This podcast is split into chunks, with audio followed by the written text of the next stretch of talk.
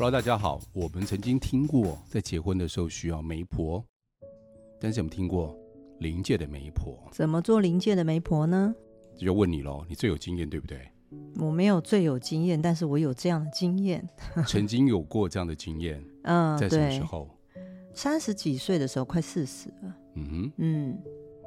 那时候是就是一家属来找我，因为我做事有一个我自己本身的自己的原则，就是说我不帮突然来找上门的灵魂去做主，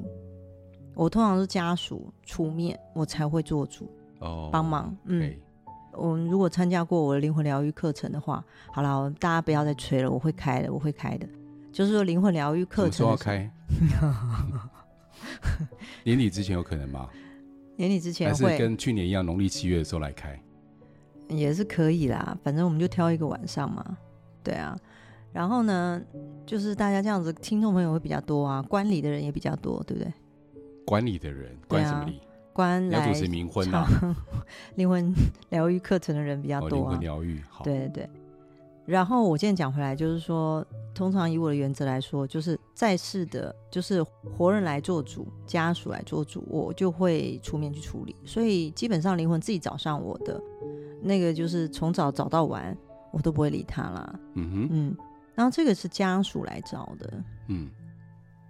其实这是一对他自己本身家属阻止了他自己的女朋友去跟这个男生交往，家里阻止他的女朋友跟那男生交往，阻止他的女儿 OK、嗯、好，跟他男朋友交往、嗯、然后呢就觉得啊，这年轻人谈恋爱很疯啊，然后就会有一些维持这样子、嗯、然后就我觉得应该是阻止的状态之下，家属讲的比较保守啦、嗯、但是我觉得应该是蛮强烈才会让孩子这样子。那当时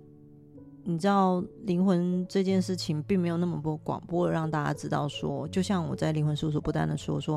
你千万不要做这件事情，你是看不到它的。对，嗯，灵魂是无法相见的。对，不像你想象一样，像那个电影演的那样说哦，我跟你在一起就会牵手走上另外一个未来什么的。对，那太浪漫了。但是有种状况之下、嗯、我很好奇，嗯，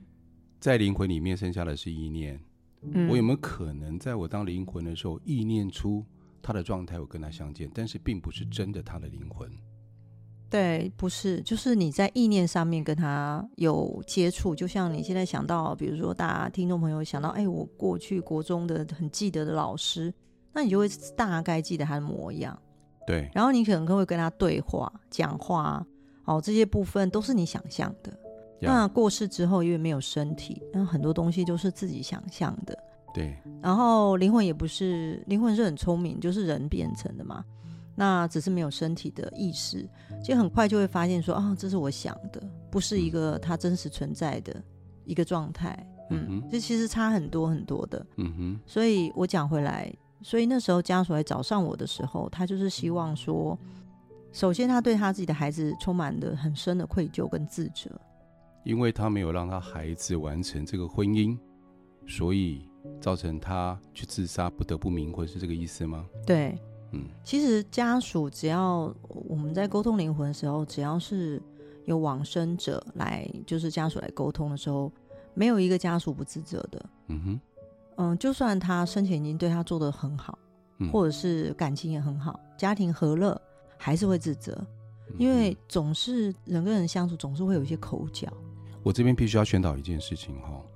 我们在年轻的时候可能会有习惯，就是我死给你看，或者是我用自杀来报复爸妈、嗯、让他心疼，让他难受一辈子的方式，这真的是很傻的方式。为什么？因为自杀这件事情，我们在前面的 podcast 里面特别有讲，不是我们想象中好像就一了百了，并没有这件事情。嗯，因为在灵魂里面啊，我们不是说像我们过去听的一样什么重复自杀，不是这件事情，而是你会一直留存在那恐惧里面，因为你灵魂只剩下意识，它并没有身体。因为身体我们可能有时候可以出吃饭，跟朋友唱唱歌喝喝酒，我们可能可以暂时解闷，嗯，心情不好的时候是啊。但在灵魂的时候没办法，你是完全的心思100%的全部都在那个痛苦跟恐惧跟害怕里面。你自杀一定会感觉到恐惧害怕，比如从楼上跳下来的时候，那个突然间要坠地，突然间要离地那么近的时候，突然间要死的时候，那是恐惧。嗯，会完全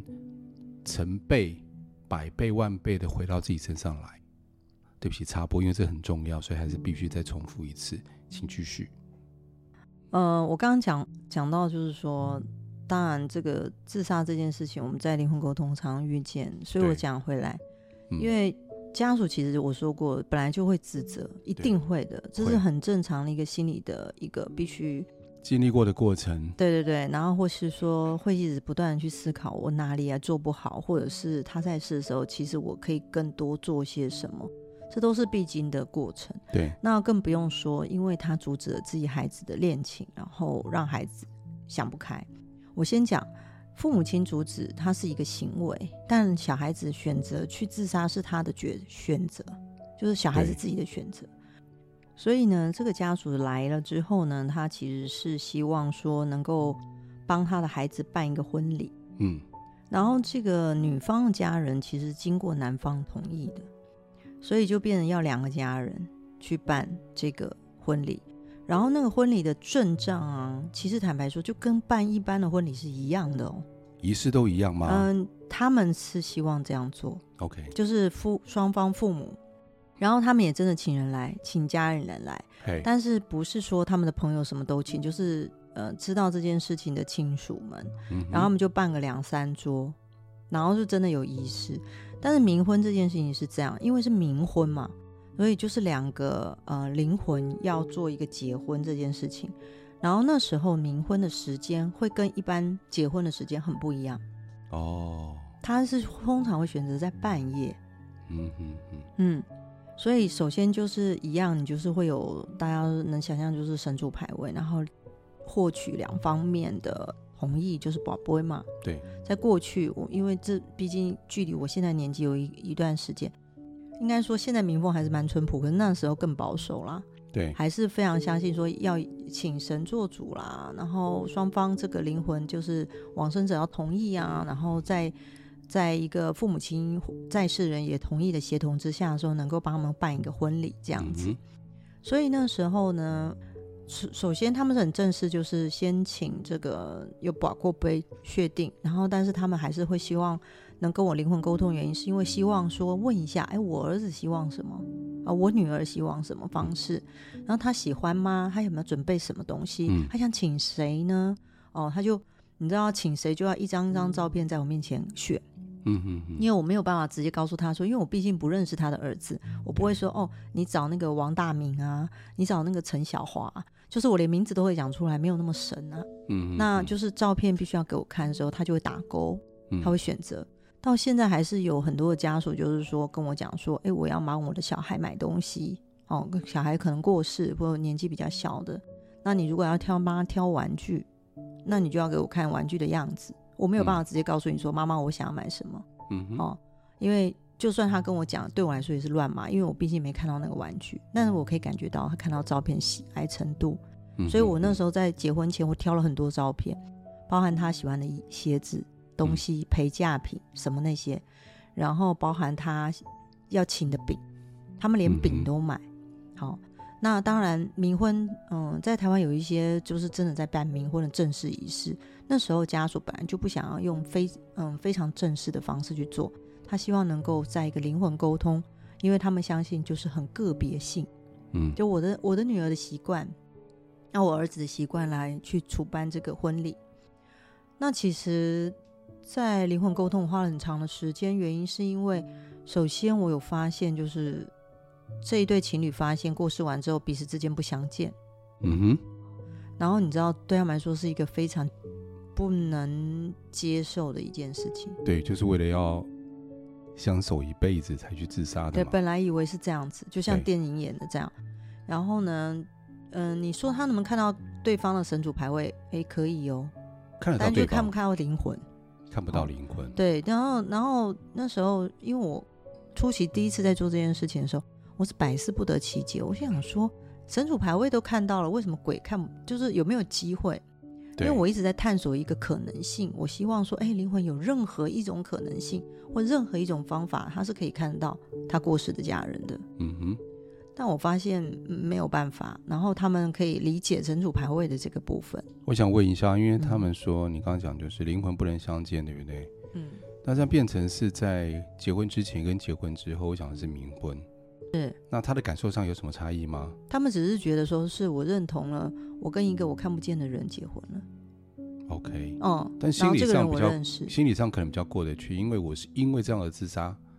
嗯，但是最起码我觉得此刻我的父母亲认同了，嗯，心理上比较好受而已吧，好受很多。 OK， 这部分在灵魂沟通这个部分，他们做这个仪式之后，我先讲，先不说做不做仪式，光是家属承认呢，在内在承认这件事，对灵魂来说就是一个很大很大的帮助。因为他们最主要是希望说能获得家里的认同，说你认同我的另外一半等于认同我的认同。嗯嗯，无论我今天怎么选择他，或者是选择之后也许我后悔，那也是我的认同。嗯，类似像这样子。所以其实卡在这个部分，当过世的灵魂关于一个孩子跟他的男朋友之间知道父母亲已经能接受这件事情，其实对灵魂就是一个很大的救赎。没错，对，这个救赎对灵魂来说很重要。嗯，我常常在思考这个所谓的救赎，你知道那是一念之间的救赎。嗯，然后就整个就转化完全不同的情况。所以我常在想说，无论是道教仪式，或是我们台湾有任何仪式，所谓的比如说我帮你超度啊，类似像这样的能量法会，对对对对对。嗯，某种程度对灵魂来说是不是一种能量的救赎？我觉得是。嗯嗯，对，因为我们救赎分很多种嘛，意念上面救赎，观念上面的救赎，意识上面的救赎，跟能量，灵魂本身又有一个能量状态的救赎。嗯嗯，那都是不同的层次去对它的一种祝福。嗯嗯，那我刚刚讲这个部分，我觉得比较倾向于意念跟观念上的救赎。嗯，因为我们在世人，大家听众朋友会知道说，其实我们一个观念或一个想法过不去，你会觉得好像整个天都塌下来了。对，对我完了，我不行了，类似像这样子，这种对自己的内心喊话是很重要的嘛。嗯，所以我们就主持了这个婚礼，那整个过程其实在半夜进行。嗯，然后当然也吃东西哦，也用餐，就像请客一样这样子。嗯，那其实整个做完之后，家属其实非常谢谢我，然后他们其实就是有一种觉得说自己的孩子有一个安顿的方式了。然后他们两个应该，虽然他们后来家属也知道说他们彼此之间不相见，这个在整个仪式里面会成为一个部分的遗憾，但最主要家属想帮孩子做的东西已经完成了。对，我相信就是在以家属来说，他们心里至少说我认同了。嗯，然后你们不要再难过了。嗯，灵魂来讲，他们觉得说最起码我爸妈接受了，那虽然当灵魂的时候心里也比较过得去了。嗯，也只会觉得说我现在被接纳了。好，我们刚刚讲的是两个都是灵魂都往生者的冥婚，对，在另外一个是在世的，嗯，另外一个是灵魂的，就是往生者的冥婚。嗯，据你所知这样的状况，嗯，你有没有听过或遇到过？有遇到过，但是不是我主持的。你要不要说说你遇到的状况？嗯，那状态是这样，就是说你知道其实啊，他们两个本来就是旧识。嗯哼，然后也有，对对对，然后在女生过世前中间有交往过一段时间，后来女生就生病了。嗯，然后生病之后就女孩子因为这个原因就跟男生分手，然后也分了，然后呢分开之后女生没多久就过世。哦，嗯嗯，那因为我说是旧事嘛，就等于说其实据我所知他们是一起，因为算是蛮年轻的时候就认识了。嗯，可能国高中的时候。 OK， 所以这个男生呢其实他也没有什么对象，是这个男生自己主动提，就是他想娶她。哦，嗯，不是这个女方的父母亲去找的。嗯，那当时女方的家人是拒绝的，他不愿意，他们不愿意。嗯，不愿意原因是因为觉得，第一觉得没必要，孩子都过世了，然后你还要来娶她。Okay， 那你这样子未来你如果要结婚对象，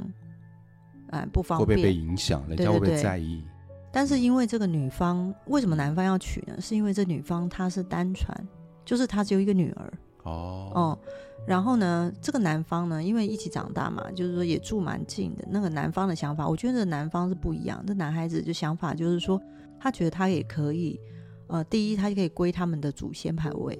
OK，对，这是一个，然后另外就是既然可以就是可以一起祭杯祭拜哦，就是中国人的习俗，就是我今天娶了对方的话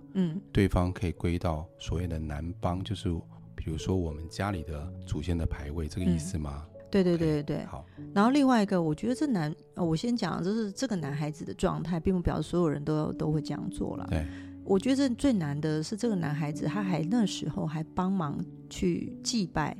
他的父母或祖先，他的父母指的是女方的父母祖先，甚至有跟他们讲说我也可以就是只要我在我就会帮忙祭拜这件事，那我如果过世就没办法，很有诚意耶，对，这是很难得很难得的一件事情。那其实就是他这个男孩子个人的一个状态。当然台湾有很多的习俗，有时候说你祭拜你自己的祖先，你又祭拜了别的姓氏，好像有一些会发生什么事情。其实我觉得不见得会发生什么事情，倒只是说我常常讲月有阴晴圆缺，人就是本身运势就有高高低低，并不是说你今天做了什么事情就让自己会发生了什么事这样。但这个男孩子当时就是不但 迎娶了这个女生，他也答应了这个女生的女方的家人去做这件事情。然后当然这女方的家人是非常，他的父母亲非常非常感谢，觉得没必要，但是还是因为这样子就是真的也冥婚了，然后也送了很大的聘礼，不是聘礼啊，就是那算什么，结婚之后女方会送给男生的叫做我突然忘记，太久没结婚了。女方送给男方的吗？对对，我们叫做是聘礼吗？还是好忘了，好略过对，忘记，我也搞不清楚。对，我们两个都太老了，好搞不清楚。就是女方会送，就是送了一大笔钱，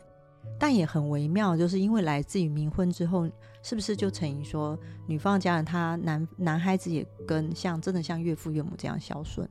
嗯哼。对，后来就是当这个岳父过世的时候，就过了一栋房子去给男方男生，代表他做的真的很好。对对对，就是照顾他们啊，生病啊什么的，然后很感动。对对对，这个是对我来说，我是觉得很感动的一个故事。但冥婚我觉得这个是双方要议和，除了灵魂要议和之外，在世人也要议和。但我也有听过，就是因为自己的运势不佳，迎娶家里过世的家人。我先讲是家人哦，是家人，不是外面的人哦。哦，家人，自己家人。对对对，有这个做法。有血亲关系的家人吗？有，好特别哦。对对对，是台湾或者是那台湾有做的，台湾的。OK。但他的仪式我就不现在这边说了，但是你如果上网稍微 Google 一下，大概就可以查得到。你说说看。对，就是说为了转变运势，那你知道有些亲人跟家人是过世的，灵魂也过世了，就是自己的亲人会远亲，那他们会迎娶，或者是做一个祭拜，特别祭拜他，类似像这样，然后希望能帮自己转运，然后也说可以，甚至会做一些娃娃，然后把灵魂请到娃娃里面去。哦，就有点像那个我们会祭拜的一些人偶啊，木头雕的一个偶像的概念。泰国是有这样做，但是他们不是认识，没有血亲关系。泰国就感觉好像不简单了。就是古曼童嘛，这个大家应该都这样。其实你去泰国玩，就到处会看，有时候会看到，不是到处啦，就是还是会看到是类似像这样子。它其实是一种祝福的力量，然后里面是有 baby 的骨灰，类似像这样子。然后说他们把它当成像一个祝福娃娃的一个设计。然后当然在台湾听起来是觉得很忌讳，但是也的确我有听过我的友人把它买回来，然后它就是一个祝福的力量。但是这一个我刚刚讲的这个部分是比较特别的，他们是真的会在自己的家里设一个有点像灵堂牌位这样子去祭拜，然后转自己的运。这是另外一个部分，这是让我觉得很不可思议的，在台湾来说其实是比较少听到，但是后来好像越来越多。我听过转运的话有一些就是祈去，我知道之前有很多电视上民间故事啊在演，就是转运的时候通常会娶一个亡妻，就讲冥婚嘛，对，但是一般都是娶别人的，因为好像听说什么亡妻啊，这个灵魂会帮他在事业上面或是帮他运气上面都会有一些协助跟帮助跟加分的效果。但是您刚刚讲亲人这个我倒是第一次听过的。这也是我比较少提过的啦。那这个转运有各式各样的方式，就是说如果我娶一个鬼太太啊，也有这样听过，然后呢娶了之后呢就能够帮自己转运。但是我先讲，因为不认识，就是上网查资料你就会发现说有些家人因为很贫穷，然后就把自己的孩子就是女孩过世，就是先冷冻起来，等到有需求的时候，你知道，就是或者把它还没有，我不知道他们怎么处理的啦，就是能够，你说把什么冷冻起来，把尸体冷冻起来吗？把 body 能够冷冻起来就没有下葬，然后能够去结婚或什么的。但是因为这不可考，这个就是纯粹就是网络上的 Google 流传，也不知道是真是假。但是因为我可以分享我刚才那几个例子是我看过的。那其实例子不多，但是也的确有人我问世的时候，大家会有人说这真的能转运，大家是好奇，不是说他真的想娶个鬼太太，所以他真的好奇这件事情。还有一个部分就是可能有些家属就是夫妻太太过世了，然后接下来他再娶，那有些人的确在问世的时候说我再娶，就是会告诉再娶的人说我之前有一个太太，我是有祭拜她的。那你就算二房，就是说二太太，那你在意吗？要先跟人家讲清楚，那这件事是我真实有发生过的，有知道的。那这个太太是觉得没有关系，她还帮忙供香祭拜。然后那时候我们当然就很好奇，纯粹就是好奇，问他说你真的觉得这样子有觉得运势比较好？他说家里的确有发生一些蛮神奇的事情是好的。然后或者是先生有时候在做生意的时候是凭感觉跟直觉在做嘛，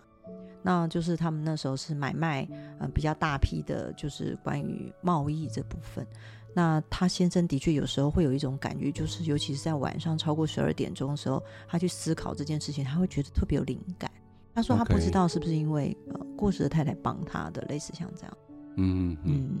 你知道想到一本书吗？那个时候老高有介绍有一本书，就是关于就是那个濒死经验啊，然后濒死经验的时候那个人就回到他的过去，或是去到未来，具体怎么样我不太记得了。然后呢他就跟自己说一些话，用灵感的形式或者用意念的形式传达出去，让他知道。所以你刚才讲那个状况的时候，我就在想有没有可能性的是他娶了那个冥婚的那个老婆，当他做决策的时候，人之所以成功跟失败是关于我每一个决定有没有做对决定，有没有灵感做出一些我想要做的事情，或者是我没有想到的事情。他给他一些意念上的传递，让他变得比较灵感，或在决策的时候会做到对的决策，好的决策，正向的决策，要走到那条时间线上面去，有没有这可能性？我觉得很有可能性啊。对，然后有可能我先讲哦，我现在不确定灵魂是否能穿越过去跟未来。我是说过世的灵魂，我不是说濒死经验的灵魂哦。对，我知道。因为过世的灵魂其实他的意念状态之下没有大家想象的那么的强大了。但灵魂出窍的灵魂有机会。因为灵魂出窍的一个状态之下，他没有完全过世，所以他存有人强大的意念。你要想说他存有人强大的意念，但是他却没有肉身，那其实是很